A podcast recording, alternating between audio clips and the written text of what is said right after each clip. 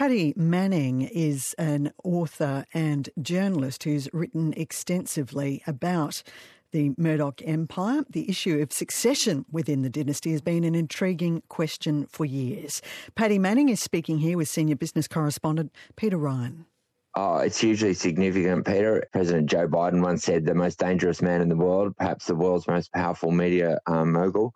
The retirement of Rupert Murdoch uh, finally is, yeah, a huge story, and his decision to hand over to his eldest son, Lachlan. Paddy Manning, uh, Rupert Murdoch, he's stepping away. He's not leaving the organisation altogether. He'll still have some indirect influence in uh, the News Corporation and Fox boardroom. So is he really retiring?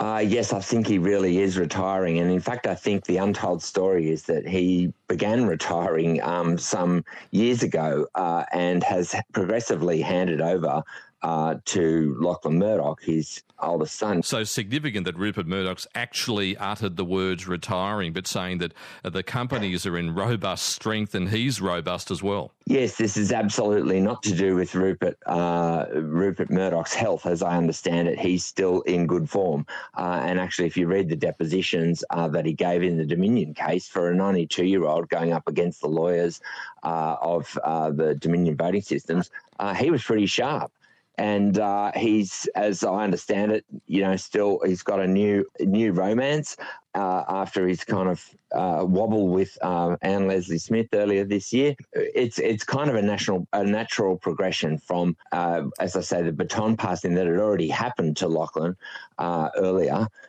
is is for him to now finally relinquish his executive roles at at both companies. But importantly, Rupert Murdoch still controls the family trust. That's an enormous amount of financial power, isn't it? Yes, it is. And he, uh, together with Lachlan, do exert uh, control over combine five out of the eight votes on that on that family trust, which control the forty percent stakes in vote of the voting shares in both Fox and News, and so uh, they can, yes, uh, continue to make the most important decisions, including the succession. You said in your book that the day that Rupert Murdoch dies, Lachlan Murdoch will get the sack. What's your view on that now? Well, I think this is in some ways a preemptive move to make it abundantly clear um, to the boards of both companies uh, and to uh, the family members themselves and to uh, the wider world uh, exactly what Rupert Murdoch wants, that he wants Lachlan to be in charge. So, plenty of tributes this morning, but others are saying it's taken too long, and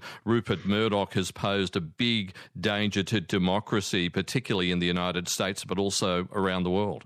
Uh, yeah, it's a he leaves a complicated legacy. There's no question about that, and it has not been a great year for Rupert Murdoch. There's no question that his evidence in the uh, Dominion case uh, was not helpful to Fox uh, when he conceded that Fox News had endorsed the baseless stolen election claims of President Trump. No matter what your view on Rupert Murdoch is, you have to say a remarkable reign uh, he was a business genius, um, and we, we won't see the likes of Rupert Murdoch again. He isn't dead, he's in fine form, but there's no doubt that he's the most brilliant business mind Australia has ever produced. That's author Paddy Manning speaking there with Peter Ryan. You're listening to AM, and it's 17 past seven.